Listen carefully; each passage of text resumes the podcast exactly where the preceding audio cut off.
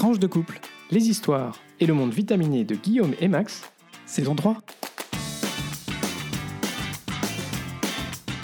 Bonjour, bonsoir, nous sommes Max et Guillaume et on vous souhaite la bienvenue pour ce 23e et dernier épisode de notre saison 3 de Tranche de couple. épisode qu'on a choisi d'intituler On fait le bilan. Bah oui, c'est la fin de l'année.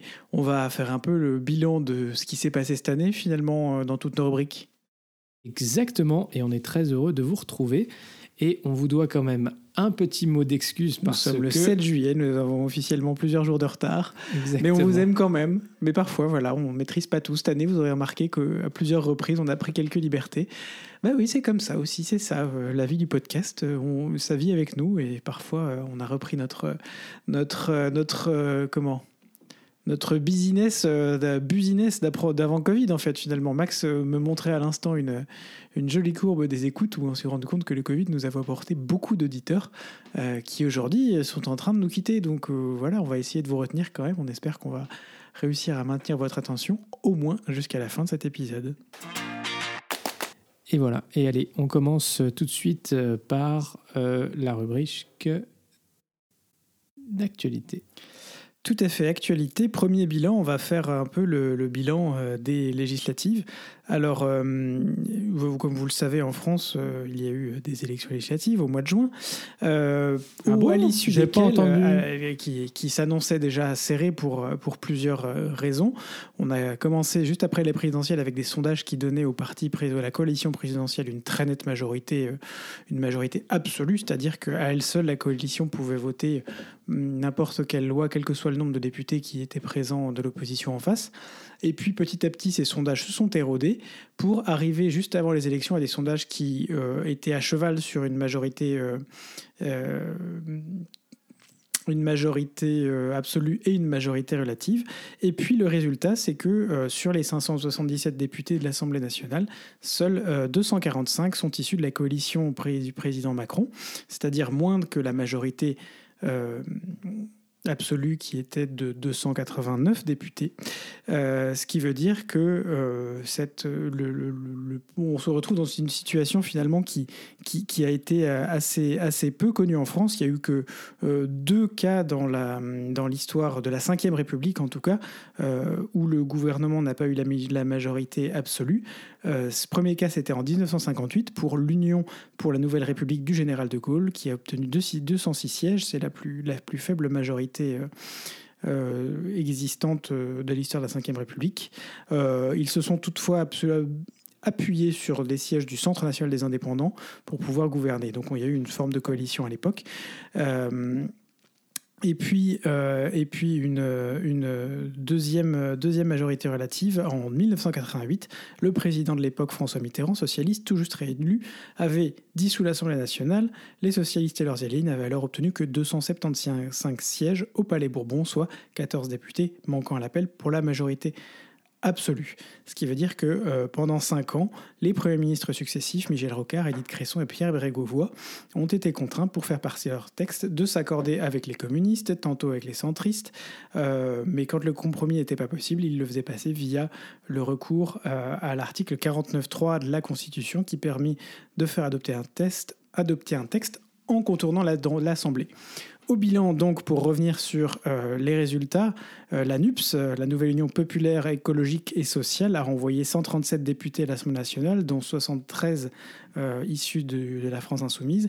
Mais le plus important et le plus dramatique aussi de ces élections, c'est le Rassemblement national qui, lui, envoie euh, pas moins de 39, euh, 89, pardon, euh, j'aurais aimé que ce soit 39 finalement, 89 députés à l'Assemblée nationale. C'est son plus grand groupe sur toute l'histoire de la Ve République. C'est aussi dans une, euh, finalement, dans une France où les élections euh, ne se font pas à la, comment, à la proportionnelle, c'est-à-dire au nombre de voix qu'obtient chaque parti, mais vraiment par circonscription. Une forme de logique quand on connaît les résultats du Front National, qui est arrivé deux fois au deuxième, successivement au deuxième tour de la présidentielle, en faisant successivement des scores de plus en plus élevés. donc on peut aujourd'hui pousser des cris d'orfraie et se dire que c'est un scandale et que tout ce qui se passe est absolument dramatique, mais on peut aussi se dire qu'on aurait dû le voir venir et que peut-être il aurait fallu réagir avant, ce que n'ont pas fait tous les partis, à commencer par Emmanuel Macron qui avait promis de se battre lors de son élection en 2017 contre la montée des extrêmes. Alors, Aujourd'hui, on est finalement en France dans une situation qui est un peu, euh, un peu inédite. On se pose un peu la question, qu'est-ce qui va se passer dans les, jours et dans les, dans les mois à venir, comment le gouvernement va faire passer, pouvoir faire passer ces textes? Alors, comme on vous l'a dit, il y a plusieurs solutions. La première, c'est de s'allier euh, avec des partis, différents partis, en fonction des textes qu'ils font passer. Si on est sur un texte à valeur, à connotation plus sociale, il sera peut-être possible de faire une alliance avec euh, euh, le Parti socialiste, par exemple, peut-être même les écologistes, même si on sait que Macron et l'écologie, c'est pas vraiment son, son fort. Il avait quand même réussi à nommer Amélie de Montchalin, ministre de la Transition écologique. J'ai jamais très bien compris d'ailleurs pourquoi euh, Macron nommait systématiquement des personnalités de droite. Euh, il a recommencé d'ailleurs euh, avec Christophe Béchu. ça me permet de faire une petite aparté sur ces ministres qui, comme Amélie de Montchalin, n'ont pas été réélus. Alors il y a une règle qui n'est pas une règle écrite, mais qui est une règle tacite, disant qu'un ministre qui se présente aux législatives et qui est battu doit démissionner. Alors plusieurs ministres ont eu chaud, on, notamment, pense notamment à Clément Beaune, que nous on, on apprécie euh, beaucoup euh, à titre personnel, euh, mais qui a eu très chaud dans sa circonscription parisienne puisqu'il a remporté au deuxième tour avec 50,8% des voix. Et puis, tout comme Amélie de Montchalin, la ministre de la Santé, Brigitte Bourguignon, a été, battue. Euh, dans son fief, par euh, le, dans son fief, dans, dans, la circonscription où elle se présentait, de 56 voix euh, par le Front National. Justine Bénin, secrétaire d'État chargée de la mer, elle, briguait un deuxième mandat en Guadeloupe. elle a été créditée de seulement 41% des voix contre le candidat de la NUP. Voilà, et puis il y a des figures de la Macronie qui ont été expulsées aussi, Christophe Castaner, Richard Ferrand. On verra dans quelques mois qu'est-ce qu'on en sortira, mais voilà, en tout cas, euh, c'est peut-être l'occasion de faire aussi un peu de ménage et de, partir sur de, nouvelles têtes. Alors pour revenir à ce qui va se passer maintenant, bah, le gouvernement a cette option donc de s'allier avec d'autres partis. L'autre option, c'est de passer avec l'article 49.3 de la Constitution, qui permet de contourner euh, un le, vote de l'Assemblée nationale pour faire passer, à une loi euh, directement.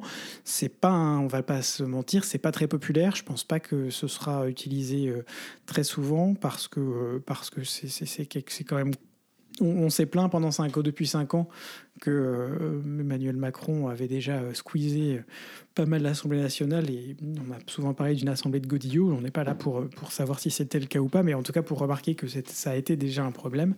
Non, puis alors, il faut quand même dire que, que en plus, avec le caractère assez vocal de la France insoumise, je pense que là, alors là, il, déjà qu'il dénonce euh, en gros euh, le fait que. Passe leur temps à gueuler, c'est épuisant. Euh, finalement. Je suis désolé, hein, mais. mais, mais le, groupe Renaissance et Ensemble, enfin tout ça, a complètement perdu les élections. Bon, bah, certes, ils n'ont pas la majorité absolue, mais ils ont quand même le premier groupe à l'Assemblée nationale. Mais en fait, on a quand même l'impression que c'est LFI qui a gagné. Quoi. Je crois que tout le monde doit balayer un peu devant sa porte. Mélenchon va nous ressortir, comme il y a 5 ans, nous a ressorti d'ailleurs, comme il y a 5 ans, qu'à 1,5 million de voix près, euh, la NUP était majoritaire à l'Assemblée nationale. Pitié, pitié, sortons un peu de ces, de ces espèces de, de, petites, de petites sorties euh, pardon, à la con, mais populistes et sans aucun intérêt. Euh, et puis euh, concentrons-nous un peu sur qu'est-ce que qu'est-ce qu'attendent les Français, quel est le message qui est passé euh, au cours de ces élections. Je rappelle qu'il y a 89 députés Rassemblement national qui ont été élus. Ça veut dire que c'est un échec aussi de la gauche qui n'a pas su convaincre quelle était la meilleure alternative pour des mesures sociales.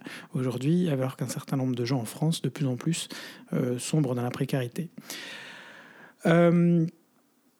Difficile de savoir aujourd'hui où on en sera dans un an, dans cinq ans. Euh, on vient juste de passer euh, quelques moments, euh, comment, avec gros des cris d'orfraie, avec l'élection notamment des présidents, des questeurs et des vices de la présidente, des questeurs et des vice-présidents de l'Assemblée nationale.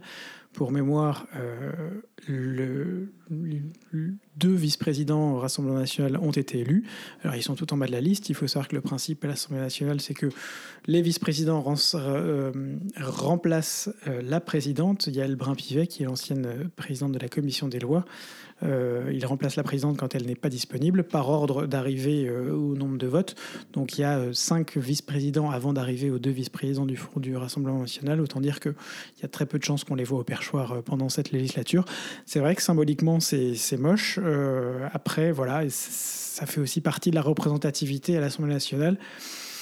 J'ai pas de réponse sur cette question. Je, je m'interroge vraiment simplement juste sur comment est-ce qu'on va traiter le fait qu'il y a 89 députés Rassemblement national à l'Assemblée. On va souhaiter bon courage à Elisabeth Borne, première première ministre euh, enfin, de, de l'ère Macron et première femme depuis Edith Cresson euh, nommée Premier ministre. Et on va espérer qu'on trouve euh, une solution pour aller vers l'apaisement. Qu'on arrive peut-être à envisager une démocratie parlementaire euh, de compromis, comme ça peut se faire dans pas mal d'autres pays. Mais en fait, dans la majorité des pays européens, j'ai plus les chiffres, j'aurais pu les rechercher, mais je crois qu'il y a 15 pays européens qui fonctionnent avec des majorités, euh, des listes euh, élues à la proportionnelle, et ça se passe plus ou moins bien. Regardez, même en Belgique, où ils ont passé 590 jours sans gouvernement parce que personne n'arrivait à se mettre d'accord, bah, ils sont quand même débrouillés. On a toujours un gouvernement d'affaires courantes qui traite l'urgent. Deuxième sujet, Max, on va faire la, le bilan, le bilan, le bilan de la, de la, de la, de la PFUE, de la PFU. Revoilà la PFU. La présidence française du Conseil de l'Union européenne. Ça s'est plutôt bien passé, tu vas nous dire. Exactement. Finalement, euh, bon, ça a été une présidence un petit peu bouleversée. Vous l'imaginez bien. Euh, mais néanmoins. Tout avait euh, bien commencé jusqu'à ce que ah bah oui, la guerre en Ukraine a un petit peu bouleversé euh, les choses et donc ça a été aussi du coup une présence très politique et elle a été saluée de manière assez unanime parce que néanmoins un certain nombre de choses ont pu être ont pu progresser et donc voilà comme toute présidence ben, elle, s'ajuste aux réalités politiques du moment et donc l'invasion de l'Ukraine par la Russie le 24 février a effectivement euh, profondément changé la donne et poussé la France à euh, recalibrer un certain nombre d'actions. Euh, et c'est vrai que ça a quand même comment dire, mobilisé beaucoup, beaucoup le, les, les, responsables politiques, bah, à la fois sur, un plan, sur le plan de la diplomatie, de la défense, mais aussi sur le plan économique et énergétique, hein, puisque en fait cette guerre a aussi eu un impact extrêmement important sur un plan économique, vous le savez bien. Euh, voilà, donc euh, sur le plan de la diplomatie euh, et de la défense, il y a eu un travail intense pour essayer de, forger des compromis, et notamment sur les, ce qu'on a appelé les trains de sanctions, puisqu'il y avait déjà des premières mesures qui ont été validées par les 27 dès le 24 février au soir, avec notamment la fermeture de l'espace aérien européen aux avions russes, euh, l'exclusion des banques euh, de Russie du système de messagerie bancaire euh, SWIFT, qui a finalement été validé relativement rapidement, mais aussi un embargo sur le charbon provenant de Russie, et de même au final que sur 92% des importations de pétrole russe. Euh, il y a une grande innovation en matière de défense aussi parce que, euh, et de sécurité défense, on va dire de manière plus générale, l'Union européenne a pour la première fois, euh, par le biais de ses États membres, financé la livraison d'armes à un pays tiers au travers de la facilité européenne de paix.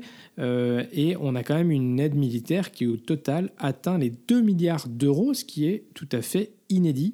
Euh, donc ça, c'est quand même assez important. Dans, on vous l'avait dit aussi, le 25 mars, euh, le Conseil européen a validé la boussole stratégique, c'est-à-dire le document d'orientation euh, en matière de sécurité et de défense pour les dix prochaines années. Euh, et donc, naturellement, ce, texte a été un petit peu modifié du fait euh, hmm. de la guerre en Ukraine, mais globalement, un document d'orientation qui est assez important. En matière de politique de voisinage, l'Union européenne, finalement, a, accordait, vous le savez, euh, le statut de candidat à l'adhésion à l'Ukraine et à la Moldavie le 23 juin, euh, soit près, moins de quatre mois après que leur demande officielle euh, ait été formulée. Ben, bien sûr, là encore, conséquence de la guerre en Ukraine, mais c'est un délai particulièrement rapide. Et puis la France, vous le savez peut-être moins, mais a œuvré à relancer le processus d'intégration des Balkans occidentaux, notamment en travaillant sur la Macédoine du Nord, où il y a un blocage de la Bulgarie pour des raisons de différents linguistiques et culturels, mmh. euh, et également pour euh, euh, l'Albanie. Voilà, donc les choses ont un petit peu avancé, même si ça n'a pas été encore au bout. il y a eu cette nouvelle idée que Emmanuel Macron a portée également, c'est cette idée de projet de communauté politique européenne. On en a parlé dans un précédent épisode de notre podcast. Alors, c'est finalement que les prémices, euh, et on n'y est pas encore, mais en tout cas, c'est une idée qui avait été euh, finalement peut-être euh, esquissée auparavant, mais qui a enfin commencé à trouver une première formulation. En matière de, voisinage et de politique étrangère, on a aussi eu des relations avec l'Afrique, entre la France et l'Afrique, et puis l'adoption d'une stratégie pour l'Indo-Pacifique. Euh, gros sujet également de la présidence française de l'Union européenne, c'était euh, le numérique. Et là, on a eu deux projets phares de régulation du numérique qui ont fait l'objet d'un accord entre le Parlement, le Conseil euh, et le Conseil de l'Union européenne. Donc ce qu'on a appelé le Digital Market Act, donc l'acte sur le marché digital, qui vise à encadrer les activités économiques des plus grandes plateformes pour réduire la dépendance des entreprises et des consommateurs vis-à-vis de leurs services et finalement favoriser une concurrence euh, au niveau européen. Et puis euh, l'acte sur les services digitaux, le DSA, sur lequel euh, un compromis a été trouvé en avril et qui cherche à freiner la diffusion en ligne de contenus illicites, haineux, pénopodographiques, terroristes, et la diffusion de, de produits contrefaits ou dangereux. voilà, donc gros sujet, je l'ai dit aussi en matière d'indépendance énergétique. Euh, puisque euh, l'objectif, il y a eu beaucoup de, travaux, vous le savez, euh, pour essayer de faire en sorte que les capacités de stockage de gaz soient comblées pour, avant l'hiver, pour essayer de sécuriser les approvisionnements en énergie des États membres, et puis surtout bah, monter en puissance les autres sources d'énergie. Donc ça, c'est aussi vraiment en lien avec finalement le paquet climat de euh, la Commission euh, européenne.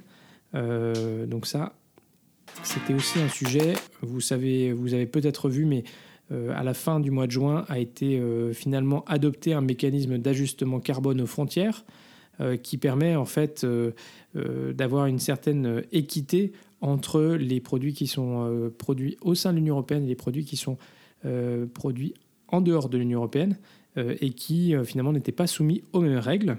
Euh, et euh, par ailleurs, il y a eu aussi un certain nombre d'accords sur des textes clés, par exemple le nouveau marché du carbone pour les secteurs du bâtiment et du transport routier, euh, et puis également un fonds social pour le climat qui a été approuvé par les États membres pour la période 2027-2032 pour un montant de 59 milliards d'euros, incluant une aide directe aux revenus pour les Européens.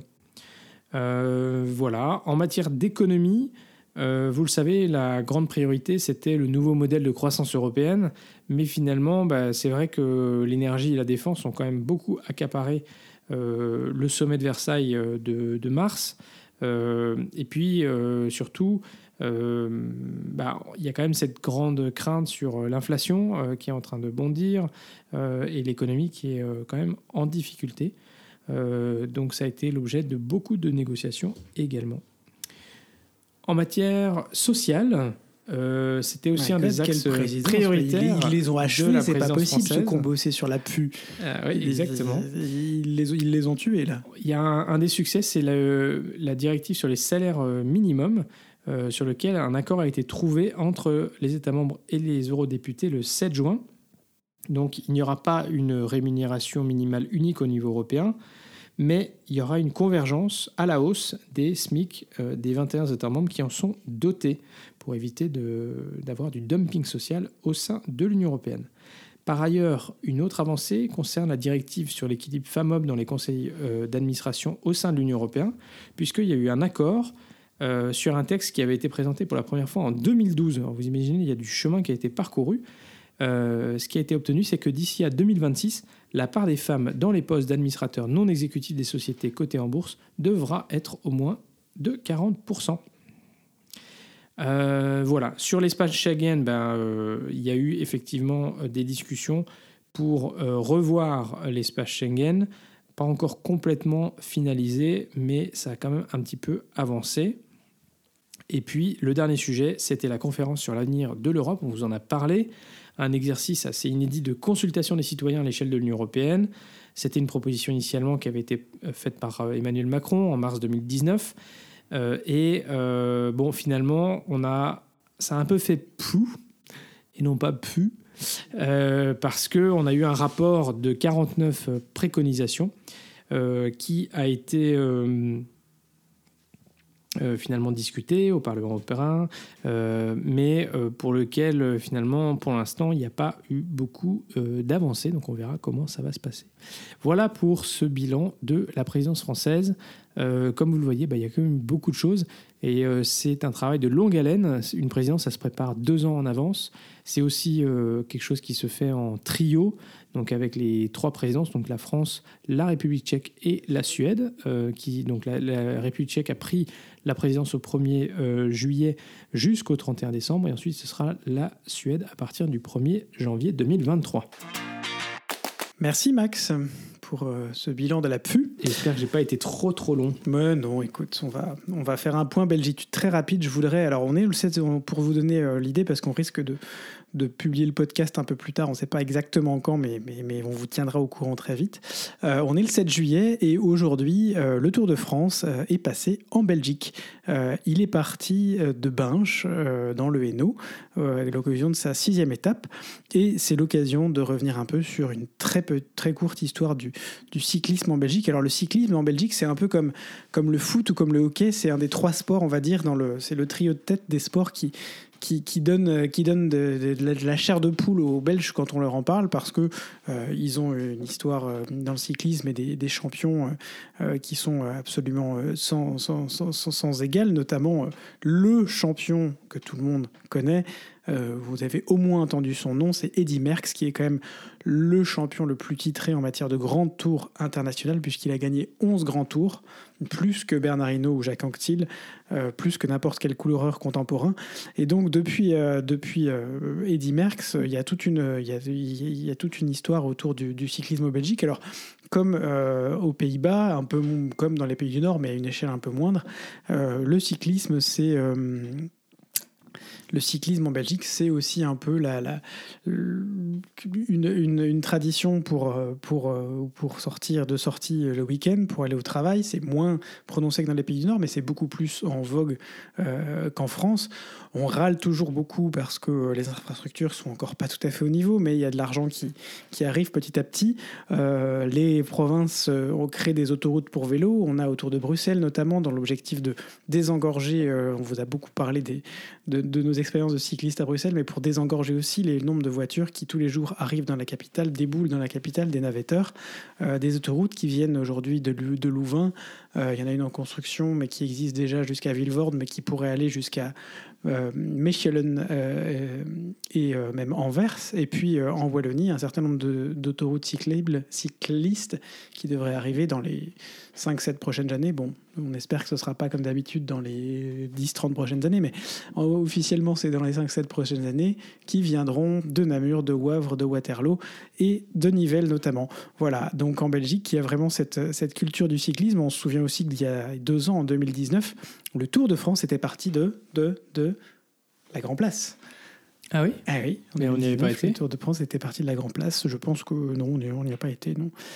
Euh, et ça, ça, crée toujours une grande ferveur populaire. Et puis, euh, ce qui m'a fait penser à ce point belgitude aussi, c'est euh, non seulement aujourd'hui le Tour de France, mais le fait qu'il y a deux semaines en arrière, on a fait un week-end à Newport, au, bord de la, au bord de la côte Newport belge. En, en Belgique, hein, effectivement. Newport en Belgique, oui, au, bord de la, la côte belge. Euh, et depuis le tram, on s'est rendu compte qu'en fait, il y avait une course cycliste et euh, c'était rien d'autre que les championnats de Belgique de cyclisme. Nous, on n'était pas du tout au courant qu'il y avait ça, mais on a pu observer depuis un terrain privilégié, euh, faire euh, voir passer le peloton des championnats de Belgique, qui sont notamment passés le long de, cette côte, à Mieselkerk, à Ostende, bref. on a eu très beau temps ce jour-là, et eux aussi, et c'est tant mieux. Voilà, et vous avez toujours des foules qui se massent au bord de la route pour, pour, ces, pour ces courses, comme pour le Tour de France, comme pour, on sent une vraie ferveur. Et ça, c'est quelque chose qui me plaît beaucoup euh, en Belgique, c'est qu'ils ne sont pas, alors euh, ils s'investissent pas à moitié dans ce qu'ils font. Euh, alors parfois, ça, ça, dérape un peu, hein, notamment suite à certains épisodes malheureux au foot, mais mais bref, fondamentalement, c'est quand même assez chouette. Merci beaucoup Guillaume pour ce point belgitude qui est tout à fait durable et euh, du coup aussi euh, très en phase avec euh, bah, voilà, ce qu'on aime aussi porter. Tout à fait. et on se réjouit que le cyclisme et les mobilités douces, comme on les appelle, puissent se développer également à Bruxelles. On passe à la rubrique Vite couple. Eh ben jingle, jingle, jingle. Vite couple aujourd'hui, sans transition, bah, on fait un peu le bilan de notre, notre saison, quoi, notre année. Euh. on espère qu'on n'a pas été trop chiant. on espère qu'on n'a pas été trop chiant, mais on est fatigué. Oh, ouais, je confirme. on ne sait pas vous, mais c'est une euh, année qui nous a beaucoup, qui, qui, qui, qui était euh, en haut et en bas comme nous. Alors, je regardais, je sais pas si je vous ai déjà parlé, mais le projet Pieuvre sur Instagram il y, a toujours ce qu'on montre sur les réseaux sociaux, c'est la personne souriante, tout va bien, tout machin, tout truc, et puis il y, a la vie à côté. Nous, c'est aussi un peu comme ça. On a eu des très chouettes moments cette année, puis des moments un peu plus compliqués. Moi, je crois que mon bilan, c'est de se dire qu'on a encore passé une année de plus tous les deux, et qu'au bout de 12 ans, bah, ça va toujours pas si mal. Hein. On arrive encore à supporter, même quand on est fatigué ce qui n'est pas une gageure. On s'engueule toujours un peu parce que, parce que j'ai la, la, fatigue très, j'ai la fatigue triste, j'ai la fatigue très, un peu triste, donc j'ai je, tendance à être un peu plus irritable quand je suis fatigué. Mais euh, effectivement, ben, on est très heureux d'être ensemble, on est euh, très heureux de pouvoir passer euh, de bons moments ensemble. On a fêté, comme dit Guillaume, dignement nos 12 ans autour d'un bon petit repas. Voilà, c'est toujours très agréable. C'était pas un euh, étoilé cette année, on a été raisonnable. Si, c'était un étoilé vert. Ah, c'était un étoilé vert, c'est vrai, c'était un restaurant qui a une étoile verte Michelin. Alors l'étoile verte Michelin. Absolument tout. Voilà, c'est zéro déchet. Euh, donc ils réutilisent, notamment ils font des infusions avec euh, les, les, pots. 100% végétarien. Voilà. Ça s'appelle Humus Hortense, si jamais. Une expérience tout à fait intéressante. Alors, qu'est-ce qu'on peut dire euh, de cette année? Bah, Ça a été finalement euh, bah, l'année post, un peu l'année post-Covid, quoi. Mais du coup, retour à la euh, plus que normal. On, était, j'ai le sentiment que après deux années où on n'a finalement pas vu grand monde, pas fait grand chose, mais en même temps, on a eu des périodes où on était quand même juste à fond, y compris professionnellement, pour moi notamment où c'était juste too much. Euh, on n'a pas tous vécu le même confinement, je vous assure. On a, euh, il y avait un peu le sentiment ou la, volonté de rattraper les choses. Euh, et là, clairement, la fin d'année, là, enfin, juste c'est tout, juste too much. En plus, c'est au boulot très chargé, mais alors aussi perso, enfin, on n'y arrête pas, quoi. Et voilà, donc c'est. Au secours. Ah on va, on va vraiment, je pense, être très heureux d'être en vacances non pas que, que ça, nous, euh, comment dire, euh, qu'on n'est pas content de faire des épisodes euh, de podcast, mais comme vous avez pu le voir, bah, ce rythme très intense fait aussi que du coup on est un peu charrette pour faire nos, nos, épisodes. Tout à fait. Bon là, c'est assez exceptionnel de, de, décaler comme ça, mais on vous remercie encore pour votre grande compréhension. Bref, bilan de cette année, euh, bah, on va essayer de, On a appris beaucoup aussi dans un sens. Hein. On va apprendre à mieux gérer nos emplois du temps. Ça, c'est une constante chez nous, de toute façon. Pour l'année prochaine, on espère. Oui, on n'arrivera toujours pas à synchroniser nos emplois du temps professionnels. Ça, je crois que c'est une cause perdue depuis qu'on est ensemble. Euh, qu'est-ce qu'on a, euh, qu'est-ce qu'on a, qu'est-ce qu'on a comme bilan à tirer? Alors, je, je dois dire que je suis assez, euh, assez heureux parce que par rapport à euh, euh, ce petit défi qu'on s'était euh, donné de moins utiliser, enfin d'être plus, de plus voyager en train et de pas utiliser trop l'avion, on a quand même, en tout cas pour nos trajets euh, habituels, On, garde des bonnes habitudes. On a arrêté plein de trajets, euh, enfin plein de trajets. On fait plus d'Annecy, on fait plus de, de Bruxelles-Genève, on fait plus de, plus de Bruxelles-Lyon en avion. On fait des Bruxelles-Nantes, on a fait euh, en train. en, en train. Donc, euh, en tout cas, du côté du train, je pense que c'est. On a quand même euh, fait un- enfin, tenu, tenu cet objectif-là. Après, bon, malheureusement, euh, c'est quand même un budget. Euh, ça, je crois qu'on en est, euh, en est tous conscients et c'est sans doute un, élément d'effort euh, qu'il faudra que les politiques publiques fassent. Parce que si on veut promouvoir le train comme étant vraiment un moyen de transport qui est bon pour l'environnement, bah, il va aussi falloir que ça soit pas le moyen de transport le plus cher. Quoi. Voilà, on a continué à faire pas mal de vélo et donc ça c'était chouette. On a réussi à quand même maintenir relativement notre rythme de sport. Euh, bon, je dois quand même dire Ces que derniers temps, c'est surtout ces moi, derniers mais, euh, temps c'était surtout toi parce que moi j'ai juste pas le temps. Je, enfin, je, je dors, Hmm. je travaille, Hmm. je dors. Prendre soin de soi, ça commence par. Vous voyez, ça c'est un combat qu'on va mener pour, pour l'année l'année prochaine. ça. Apprendre à prendre plus le temps dont on a besoin pour rester en forme, notamment. Oui, oui, savoir dire non. Savoir dire non. Mais tant pour le perso, mais aussi au boulot. C'est pas évident, mais après, euh, voilà. c'est c'est- On peut pas dire que c'est un choix, c'est plus compliqué que ça. Cependant,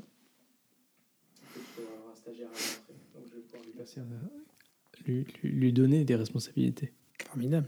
Je précise que c'est un stage rémunéré euh, plus- plutôt pas trop mal. Très donc, bien euh, rémunéré. donc, Et un stage d'une année. on peut se permettre de donner des responsabilités aux stagiaires. Ça va. Bon, ça, euh, on vous rassure, les responsabilités seront à la mesure du stagiaire. Ça- mais voilà. Euh, Il a passé des soirées entières à. à- Combien t'as vu de on profils avait euh, 470 460 candidatures. Et ben, je peux vous dire que si on veut faire les choses un petit peu sérieusement et regarder chaque Je vous candidature, assure que si vous devenez son stagiaire un jour, c'est que vous l'avez, euh, vous, vous- il, il vous, il vous, a- vous, vous l'avez mérité, mais euh, mais il y en a qui se sont plaints de ne pas avoir été shortlistés. Oui, parce qu'on a quand même shortlisté 11 personnes, euh, ce qui était quand même déjà beaucoup, parce qu'en règle générale, on est plutôt sur un- un- une liste euh, de 5 ou 6. Donc là, 11, c'est quand même beaucoup. Et euh, il y a euh, une personne qui s'est plainte de ne pas avoir été prise. Mais en ayant relu son profil, vraiment, alors aucune expérience liée au domaine dans lequel je travaille. Et euh, globalement, une certaine incompréhension de ce qu'on fait. Euh, globalement, Hmm. euh, bah oui, mais était un peu à côté de la plaque, Malheureusement, à ce stade-là, quand euh, vous avez 400, 440, euh, 70. 470 candidatures, ça se joue sur des détails. hein, enfin là, c'est pas un détail. Lui, il était clairement off, quoi. Enfin bon, donc nous avons, nous avons demain matin les, les entretiens avec les, les, les 10 candidats, puisqu'il y en a un qui a décliné, qui avait trouvé quelque chose, super pour lui. Et donc, voilà. Donc ça, ça va être une expérience intéressante également. Qu'est-ce qu'on a d'autre comme bilan à vous partager Euh, On va enfin, enfin, enfin pouvoir faire notre voyage aux États-Unis après bah trois oui, ans. un bilan c'est quand même pas, pas rien. Euh, de pouvoir retraverser l'Atlantique euh, et pouvoir. La semaine prochaine, c'est bisous, je m'envole. exactement. Ouais. Et là, il n'y avait pas de TGV pour faire le, le trajet, malheureusement. Et on a, on a essayé, hein, je veux dire, mais bon, voilà, cette année, c'est pas forcément une année. euh, Le tunnel sous l'Atlantique, ouais, et c'est pas encore ça.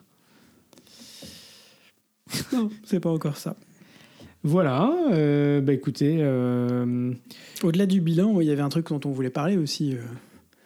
euh, C'était de Drag Race France. Ah oui, et oui, oui, effectivement, on a passé. Alors peut-être que on- je pense qu'on avait parlé déjà de, de Drag Race, euh, euh, qui est un concept qui a été popularisé avec euh, Par RuPaul, voilà, et ils ont fait une déclinaison France de ce concours bah, des, des dragues en fait.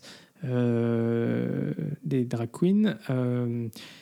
c'est honnêtement, au début, je me suis dit, ouais, ça va être un truc réchauffé, pas très bien fait, tout ça. Mais c'est vraiment très, très chouette. Très, très bonne ambiance. Et euh, on vous invite, si vous connaissez pas trop. C'est un transfert de concept qui a été très bien réalisé, qui, très, très, qui s'est beaucoup adapté au, à ce qu'on attend aussi en France. Euh, on est beaucoup plus, je pense, peut-être euh, encore plus dans la théâtralité que, qu'aux États-Unis, encore plus dans, le, dans le, le, la haute couture. Là, on est sur du, on est sur, on est sur du, comment, sur des détails. Là, on est vraiment, il, il s'arrête vraiment sur des détails. C'est, vraiment, c'est vraiment chouette. Et puis, ça permet de découvrir ce pour nous aussi, même si euh, c'est une c'est vrai qu'on n'est pas forcément euh, très au fait et on devrait l'être un peu plus. Et donc on va essayer d'aller l'année prochaine chez maman à Bruxelles. Alors quand je dis chez maman, c'est pas chez ma maman, mais c'est dans un cabaret euh, où notamment se produisent des drag queens ou peut-être des drag kings aussi, puisqu'on a découvert lors du dernier épisode que ça existait. Euh, voilà, c'est on vous, conseille que, que, si vous avez pas envie de passer un chouette moment, de, regarder ça. Alors euh, évidemment, euh, parfois ça, ça vole pas forcément toujours super haut, mais, mais globalement, globalement, on est vraiment dans une émission relativement bon enfant dont on voudrait aussi signaler qu'elle est diffusée sur France 2. Alors, elle est diffusée à minuit, mais pour le principe, à la base, elle ne devait être diffusée que sur France TV Splash, qui est euh, la chaîne en ligne de France TV. Et finalement, devant le succès qu'elle a eu, euh, le premier épisode a eu, France 2 a décidé de diffuser l'ensemble des épisodes sur sa chaîne. Voilà. Donc, en tout cas, c'est pour tous les âges. Et euh, très très bonne ambiance. On vous encourage à aller découvrir euh, Drag Race France. Merci Max. Euh, un dernier petit sujet, euh, rubrique euh, Geek Tech. de quoi tu veux nous parler aujourd'hui? Eh bien, je voudrais vous parler d'une innovation et d'accessibilité. en fait, il y a une, j'ai découvert une petite vidéo sur une entreprise qui s'appelle Omni et qui finalement a des, comment, qui a euh, une, développer une fixation qui permet en fait de motoriser les fauteuils roulants euh, classiques grâce à une trottinette électrique. Parce que, euh, bon, vous savez, les trottinettes électriques, on en voit de plus en plus et un peu partout. Et en fait, ben, ils se sont dit, pourquoi pas, pourquoi ne pas utiliser en fait les trottinettes électriques pour motoriser des fauteuils qui ne sont pas euh, à la base motorisés. Et vous le savez, euh, en fait, la majorité des gens qui sont en fauteuil n'ont pas les moyens d'avoir un, fauteuil euh, qui soit motorisé. Ils se sont inspirés d'un fauteuil roulant à trois roues et du coup, ils ont développé une petite fixation et en fait, ça permet aux personnes qui sont en fauteuil ben, d'avoir une mobilité beaucoup plus facile grâce à cette trottinette électrique qui, en fait, avec ce système, s'adapte vraiment sur tous les types de fauteuils. Et moi, j'ai trouvé ça vraiment génial. Donc, on vous, euh, on vous diffusera sur nos réseaux cette petite vidéo. C'est une, personne en fauteuil roulant qui, euh, qui a monté cette, cette boîte avec l'aide de quatre ingénieurs. Et euh, voilà, donc ça, ça a son petit coût quand même parce que c'est 590 euros la fixation auquel il faut ajouter la, le prix de la trottinette électrique, donc à peu près 1200 euros au total. Mais globalement, c'est 4 à 5 fois moins cher que le coût d'un fauteuil motorisé. Donc vous voyez, ça fait quand même une sacrée différence. Voilà, donc moi j'adore ces petites innovations qui changent la vie des gens. Et de ceux qui ont le plus besoin aussi. Exactement. Super, bah merci. Bon, bah au bilan, euh, moi je trouve que c'était un, un, chouette épisode. Hein. On a mis un peu de temps, mais euh, on vous l'a fait avec beaucoup d'amour. Exactement. Et c'est déjà la fin de ce 23e épisode. Et c'est aussi la fin de notre troisième saison. Mon Dieu. De tranche de couple. Alors, on va pas vous mentir non plus. On ne sait pas tellement à quoi va ressembler la rentrée. On ne sait pas encore exactement ce qu'on va vous proposer. Ce qu'on sait, c'est que l'année prochaine, à un moment donné, il y aura probablement euh, des nouveautés. Des nouveautés qui vont arriver. Euh, on avait prévu de tout préparer avant, avant, avant les vacances, et puis voilà, comme on vous l'a dit. On est un peu charrette. On est un peu charrette. Donc, eh bien, on vous, on vous tiendra au courant de la reprise des épisodes de fin août, début septembre. Euh, suivez-nous sur Facebook si ce n'est pas le cas. Suivez-nous sur Twitter si vous voulez, si ce n'est pas le cas. Envoyez-nous un petit message euh, si vous nous connaissez sur nos personnellement ou sinon sur nos, nos réseaux sociaux si, pour savoir euh, si vous voulez en savoir un peu plus. si Tranche de couple sur Twitter, la page Tranche de couple sur Facebook. Tranche de couple at gmail.com si vous voulez nous envoyer un mail. N'hésitez pas, ça nous fera extrêmement plaisir. Ouais, et continuez à partager parce que même si euh, vos Covid est passé, les confinements sont passés, vous avez plus autant de temps qu'avant pour nous écouter, mais ça nous fait toujours très plaisir de savoir que nos épisodes sont écoutés. Mais t'inquiète pas, il y a la nouvelle vague qui arrive. Oh, pardon. Oh, qu'il est désagréable. Voilà, bah, écoutez, non, on vous souhaite un très bel été. on, on pense surtout ben, à ceux qui, euh, malheureusement, n'auront pas de vacances cet été et qui voilà, devront euh, continuer à travailler ou des personnes qui doivent euh, s'occuper euh, bah, de, de proches euh, ou d'amis euh, qui euh, voilà, sont malades ou qui sont seuls. Voilà, donc on pense beaucoup à vous. On voudrait euh, faire un dernier euh, petit coucou à Dimitri aussi, euh, qu'on sait euh, nous écoute euh, régulièrement. Et puis, euh, ben, on vous embrasse et on vous retrouve dans tous les cas À la, à la rentrée. rentrée. À très vite. Prenez soin de vous, prenez soin des autres, profitez du soleil, crémez-vous.